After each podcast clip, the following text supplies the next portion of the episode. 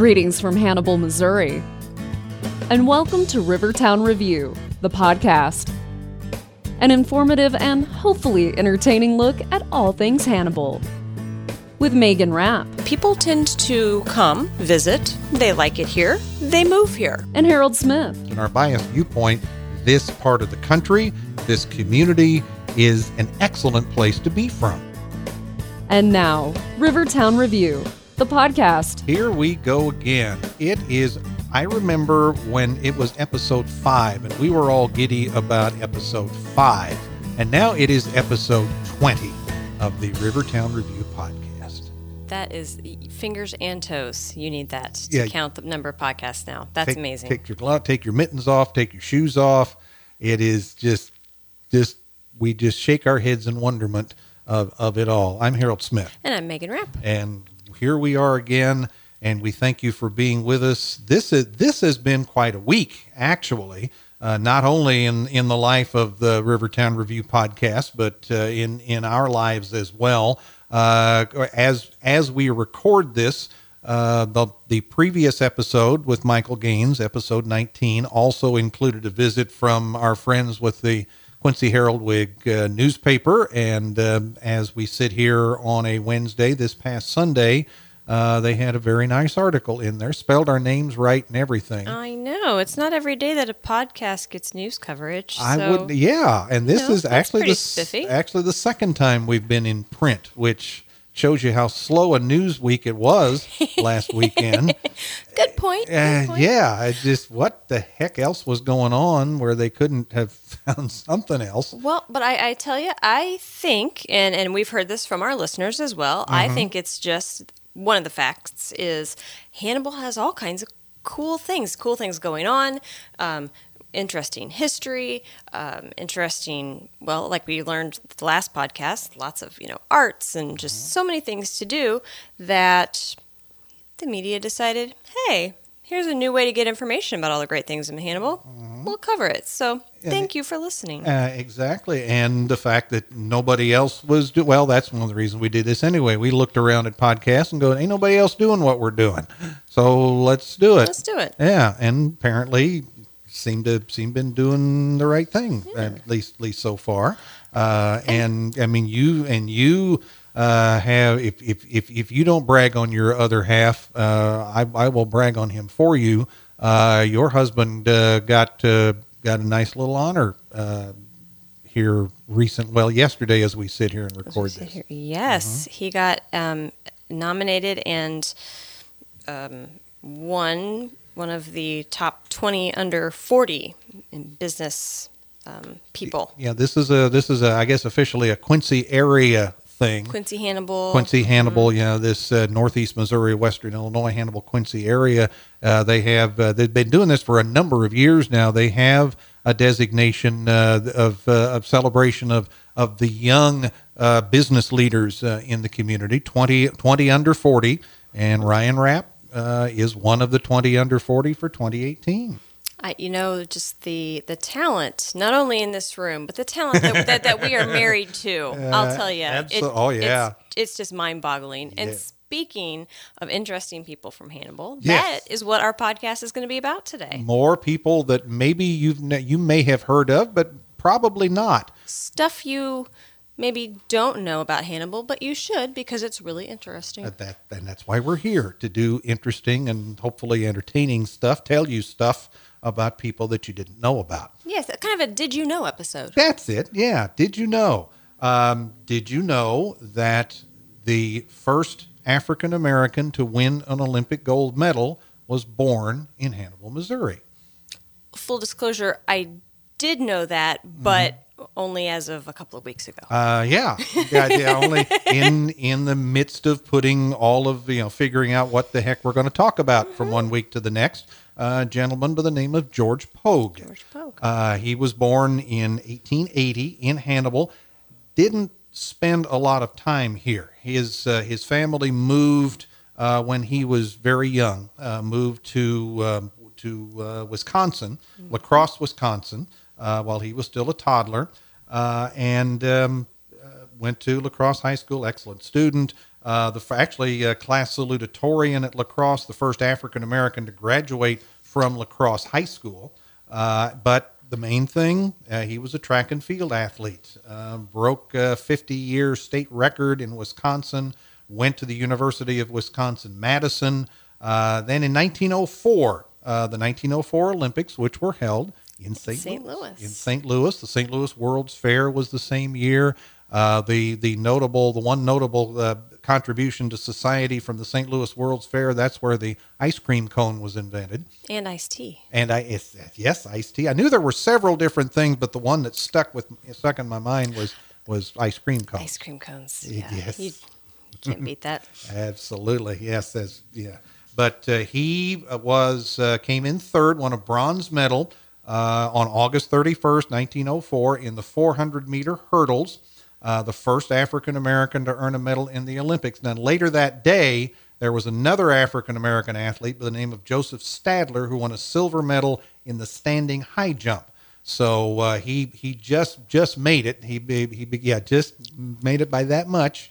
Uh, It's kind of like the first man on the moon. You know, I mean, really, it's right. the one that got down the ladder 1st Yeah, he just he got dibs and he yeah, just- there he- was a second man about 30 seconds later, but first. But who remembers? Who can sit here and tell you who the? Okay, we know who the first man on the moon was, but quick, who was the second man on the moon? Buzz Aldrin. I believe so. I think you're. I, I am ninety eight point nine percent sure that you're right. I'm relatively yeah, it's sure Buzz on that. Aldrin. Then, but but who was the guy that was circling the moon when? I, I want to say Michael Collins. I'll have to. I'll have that. I'll have to look up. Well, we'll in case anybody cares later on. But uh, no, he went on. Uh, George Pogue went on to become an educator. He became a teacher. Uh, went, wound up well after the Olympics. He stayed in St. Louis uh, as a teacher, Sumner High School, uh, for almost a decade, and uh, a student of his uh, talked about uh, later on how how uh, highly skilled he was in guiding students. He was uh, in uh, taught debate, uh, taught uh, theatrics. Uh, he was a farmer for a while in Minnesota. Wound up in Chicago. Worked as a postal clerk. Um, That, nep- that's pretty much the definition of Renaissance man. Oh, I mean, definitely. Olympic hurdler, which 1904, it's not like you get you know, giant sponsorships from Nike when you win a medal. no. You just you go and you compete, and then Yeah, it was it was truly amateur athletics in in those days. Uh, yes, but uh, yeah, to go on to all that he was able to accomplish. Never married. Uh, died in 1962 in Chicago. Um, to uh, and to say uh, this is from incidentally my information here to give full attribution. Biography.com is where this comes from. So. Uh, thanks to those folks for, for being there for that. And um, in uh, in La Crosse, Wisconsin, uh, it says here to help honor the Olympians' accomplishments, which many have felt have been lost to history. The city of La Crosse gave uh, their they have a park. It had been named Hood Park, but they changed it to jo- George C. Pogue Park in 2013. So if you go to La Crosse, Wisconsin, you'll find George Pogue Park, Park. for in honor of the first African American to win a medal in the Olympics, who was born in Hannibal, Missouri. Well, and I don't know how much as far as exhibit wise you will see, but I know that Jim's Journey, the Huck Finn Freedom Center here in Hannibal, um, uh, actually Faye Dant is the one that brought it to my attention that, that George Pogue was the um, was the first African American um, to win an Olympic medal, and the fact that he was born here in Hannibal. So um, I think there's going to be, if if there isn't already, there's going to be some information. So when you go when you come to Hannibal, head over to um, Jim's Journey and find out a little bit more about that. And you know that is actually that's just the beginning of the firsts that that we that we kind of have um, to talk about in this episode. Um, of course, like you said, he was the first um, African American to win a medal. Um, did you know that the first woman in the United States to vote after the um, ratification of the 19th Amendment was it was in Hannibal, Missouri. Um, somebody was in here for an episode, and we and mentioned that in passing. I don't remember whether it was Lisa Marks that did that or Donna Brown did that, but uh, yeah, there that that has been mentioned in passing here, and which is the only reason I have any clue about it whatsoever. So the um, it was August 31st of 1920, and the 19th Amendment had just been passed five days prior. So, of course, the 19th Amendment giving women the right to vote in the United States. So, five days prior, the, ni- the 19th Amendment had had passed, and there was a special election um, for an open seat for aldermen in Hannibal. So it was a local election. Sure.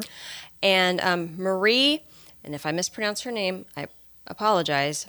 I believe it's Byrum, B Y R U M. I would I would assume it's Byrum. If I was if I was taking a shot, that's what I'd say too. Marie Byrum. Um, she got up at 5:30 in the morning because she had to walk 15 blocks. Um, and so she was there at the polling place, which was at North and Main Street. Um, the uh, was where you voted. Just right over here. North, yeah, exactly. Corner as the- we as we point. as we Yeah. point, but the, yes, so right downtown, the corner of North and Main Street, Yeah, which Um, is for people who know Hannibal, if uh, the Tom, basically the Tom and Huck statue. the Tom and Huck statue, Right the there. Mm-hmm. corner of North and Main. Um, so that that's where you went to vote. So she started walking at five thirty in the morning and got there at seven. Now there was another woman who um, they had they were friends and they had kind of a friendly rivalry because they wanted to know or they wanted to see who won who was going to be the first to vote. Hmm. Um, and I do not remember her name, but she cast her vote. Here. Marie cast her vote, vote at 7 a.m. and her friend cast her vote at 7:03.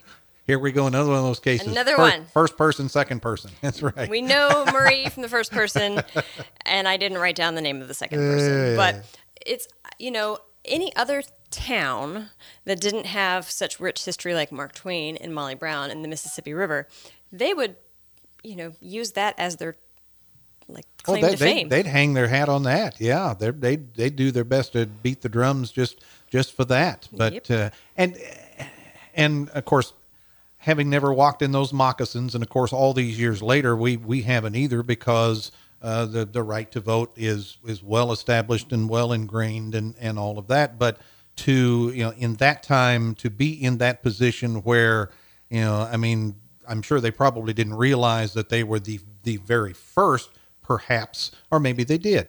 Uh, but they, I mean, they knew they were the first in this particular election. You know, they knew that much anyway. Exactly. Yeah, but uh, to man, what a what what a, what a historic, what a momentous thing uh, in, in in the fabric of the country. and and so easy to take for granted.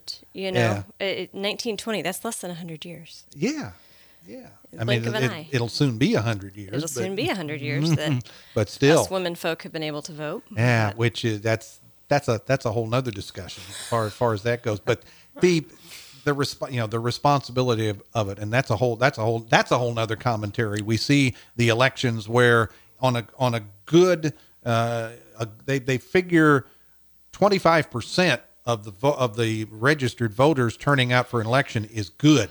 That's which that's is another. That's not even a, an a podcast episode. That's another complete podcast altogether. that's a yeah whole nother whole Hey, nother thing. Yeah, But we can we can be proud of the fact that the first woman in the United States to vote was here in Hannibal. right here in Hannibal.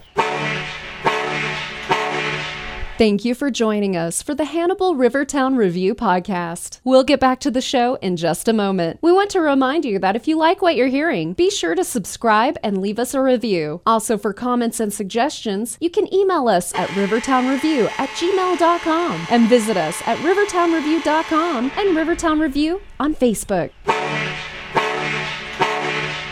That's a very admirable, uh, and a very very admirable, admirable. trait. Mm, and speaking of admirable people who have come through Hannibal, ah, the I'm, that was a fantastic segue. Don't laugh. That was a great it- segue. absolutely, and it and it, it took that since I'm since I have the information in front of me. Yeah, you Megan knows by now. She's got to be real obvious about that stuff before I catch on.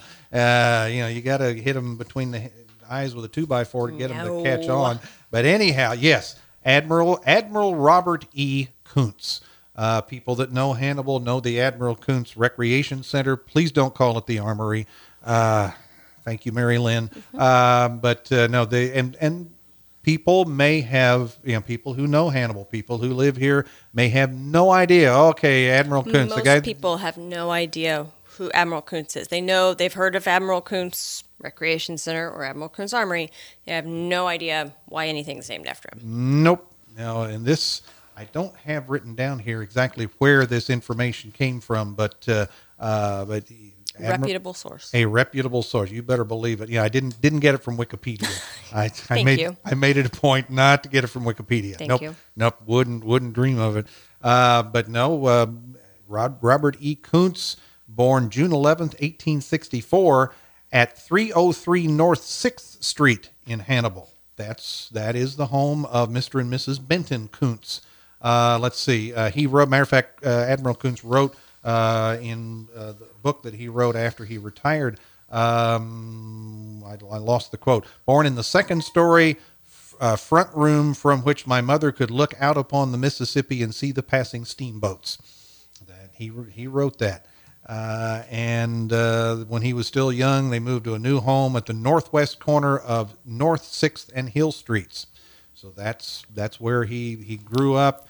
Uh, Makes me want to run up to those addresses and uh, see if there's any plaques on. Uh, on Yeah, there. check check for plaques, and if there's not, then there, There should be. There should be absolutely. because he wasn't just. I mean, you don't get to be admiral. Admiral, I almost said admirable. Yeah, you- You- well. well, you don't get to be an admirable admiral Mm-hmm.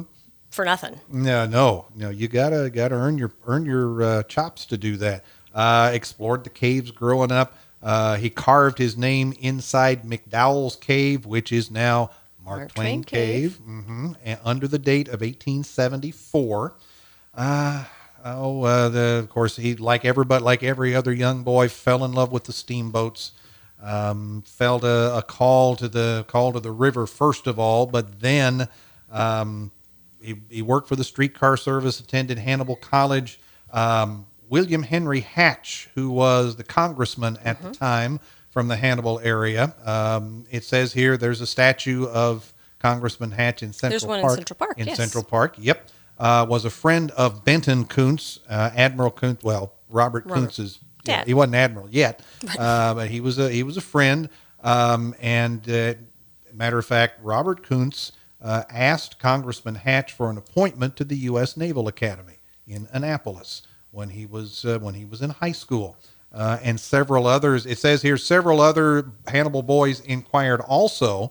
So to choose who would get his support, Hatch gave the boys, and in, in quotation marks it says, a competitive examination, and Coontz won. Won. Yeah, graduated from the U.S. Naval Academy 1885. Uh, served in the Navy for the next decade, stationed on vessels in Alaska and the Great Lakes. Assigned to the office of the Department of the Navy in 1894, reassigned to the cruiser USS Philadelphia. Uh, was on board the USS Charleston. Went to the Pacific, saw action in the Spanish-American War. Uh, by 1909 or 1907, he was now a lieutenant commander. Uh, participated in what became known as the Great White Fleet, and um, uh, Theodore Roosevelt was nearing the end of his administration. 16 battleships, escort ships to commence on a voyage to demonstrate American military power. Walk softly and carry a big stick. This was part of the big stick. This stick. was part of the big stick. Yes, it was. And uh, um, the the Great White Fleet, uh, Admiral Coontz was a part of that. Uh, he was promoted to the rank of commander uh, after this voyage of the Great White Fleet. Assigned to the Naval Academy, served as the commandant of midshipmen at the Naval Academy. Served as governor of Guam in 1912 uh, commanding officer of the battleship USS Georgia, 1918, commandant of the Puget Sound Navy Yard, 13th Naval District. By then, he was promoted to rear admiral, assumed command of an entire battleship division in the Atlantic. 1919, had just been assigned to the, the Pacific Fleet, uh, elected to succeed Admiral William Benson as Chief of Naval Operations for everybody. For everybody. Everybody um, established a unified United States fleet, strengthened the position of CNO, Chief of Naval Operations, within the Navy Department. Uh, was Commander in Chief of the U.S. Fleet in 1923. Um, Rear Admiral in 1925. Commandant of the 5th Naval District. Uh, after 47 years of service, retired from the Navy in 1928. Uh, wrote that wrote his memoirs uh, entitled "From the Mississippi to the Sea."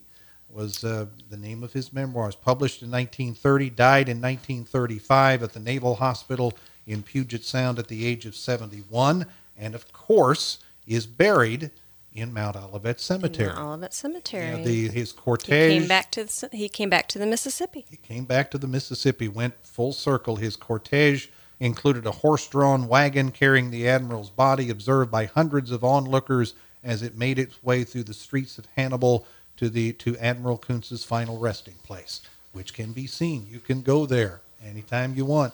And and if Donna's there, she'll more than likely you know, show you around. Show you around, give you some history. Yeah, and then in 1938, the Work Progress Administration, the WPA, uh, which was of course created during the administration of Franklin Roosevelt, which we will we will talk about. You have information on on Oh, FDR. I, I do have a little snippet. Yes. Yes, you do. Um, they uh, were assigned to construct an armory uh, next to Clemens Field, which was also a WPA project. Uh, and the it says here the massive structure cost an estimated one hundred seventy-five thousand dollars to build at the time, which at the time That's a chunk of change. in 1938, that was mucho dinero. Uh, dedicated in 1939, named in honor of Admiral Coontz. Uh, performing at the ceremony, the Harry James Band, which, if you know the big band era, uh, Harry James was a big deal. He was, That was a huge, huge deal. Yes. and Do you know who sang? I, yeah, I have that right here. Yeah, they had a young singer who had just joined the group five months earlier, and I'll let you say it. His name was. Uh, a young man by the name of Frank Sinatra. a month shy of his 24th birthday to be exact i looked i looked it up and yeah And, and thus far, we have been scouring to try to find a picture of the band. Mm, yes So far, have not been able to to find to find a picture of the band performing for the opening of the Admiral Coontz need to find who's who's the gentleman steve, Steve Chow. Steve he, Chow. as far as he knows, there none exists. I looked in the Ah. Missouri room at the in the in the library. Hmm. Eh, anybody out there happen to have a picture of the opening? Uh, you know, of the Admiral Coontz at the time, the Admiral Coontz Armory. Mm-hmm.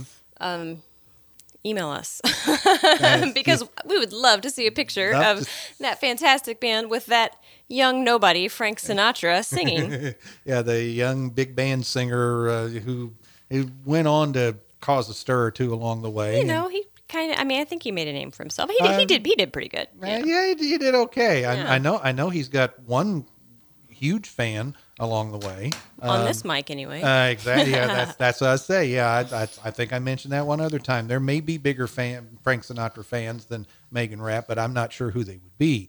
Uh, just, uh, but yeah, he's Old blue eyes. He made it made a name for himself to to say the least. Yeah. Uh, but yeah, that's that's the story of uh, of Admiral Coontz, Admiral Robert Coontz, who uh, went on uh, just naval exploits uh, all over I mean, the world. he served during so many battles, skirmishes, born right here in Hannibal. It's just like we said. I mean, we have so many firsts here. You know, we went over George Pogue. We talked about Marie Byrum. Um, I think probably the last first well we can discuss for this Mm-hmm. podcast, since we're we've been talking about kind of the people you should know. I think maybe the next one we'll talk about some some interesting places. Ah, sure.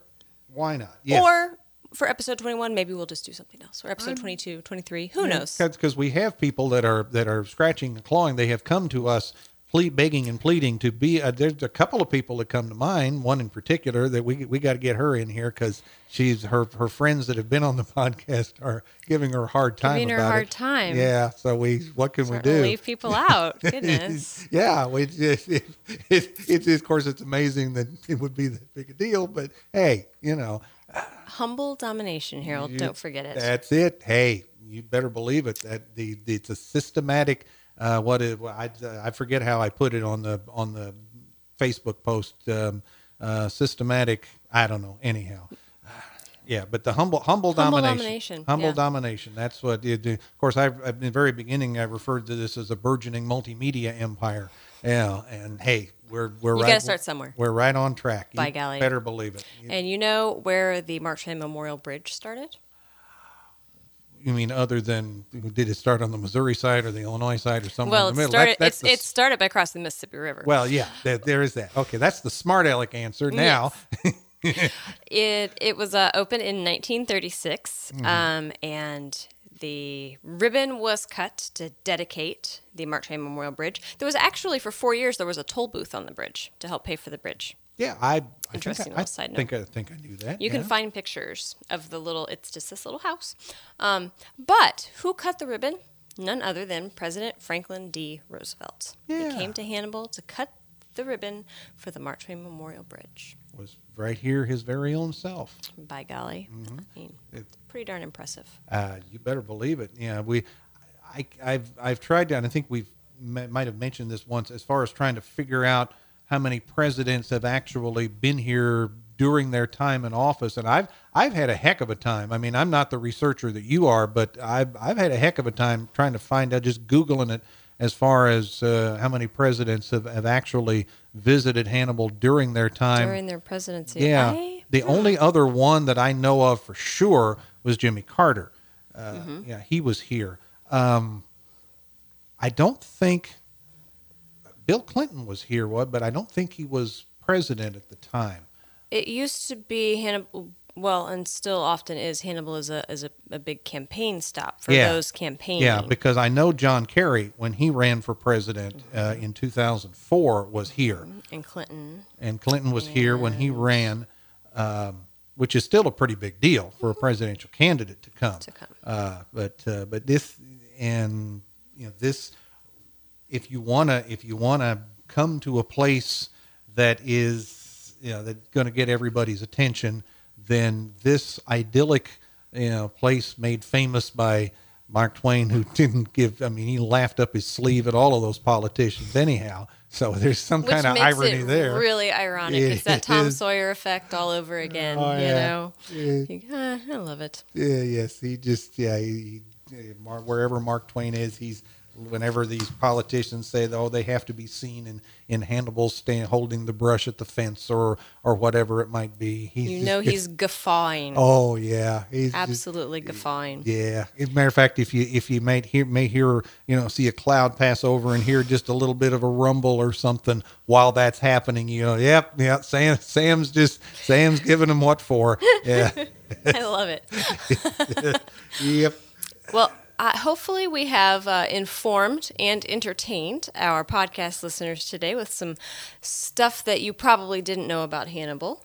Um, and like we said, thank you again for uh, sticking with us. 20 episodes, Amazing. Just 20 down, lots to go. Lord knows how many to go. It just if you if if you're going to keep you're silly enough to keep listening, then we're silly enough to keep cranking them out. By golly. because it's all about humble domination. There you go. Yes, we thank you so much for joining us, and uh, we invite you to to join us uh, when we sit down and do this again. I'm Harold Smith, And I'm Megan Rapp. and that is episode 20 of the Hannibal Rivertown Review podcast. See you next time. Thank you for joining us for Rivertown Review, the podcast. For more information on all things Hannibal, visit our website, rivertownreview.com. If you have comments, questions, or suggestions for future episodes, please email us at rivertownreview at gmail.com. And be sure and join Megan and Harold next time for Rivertown Review, the podcast.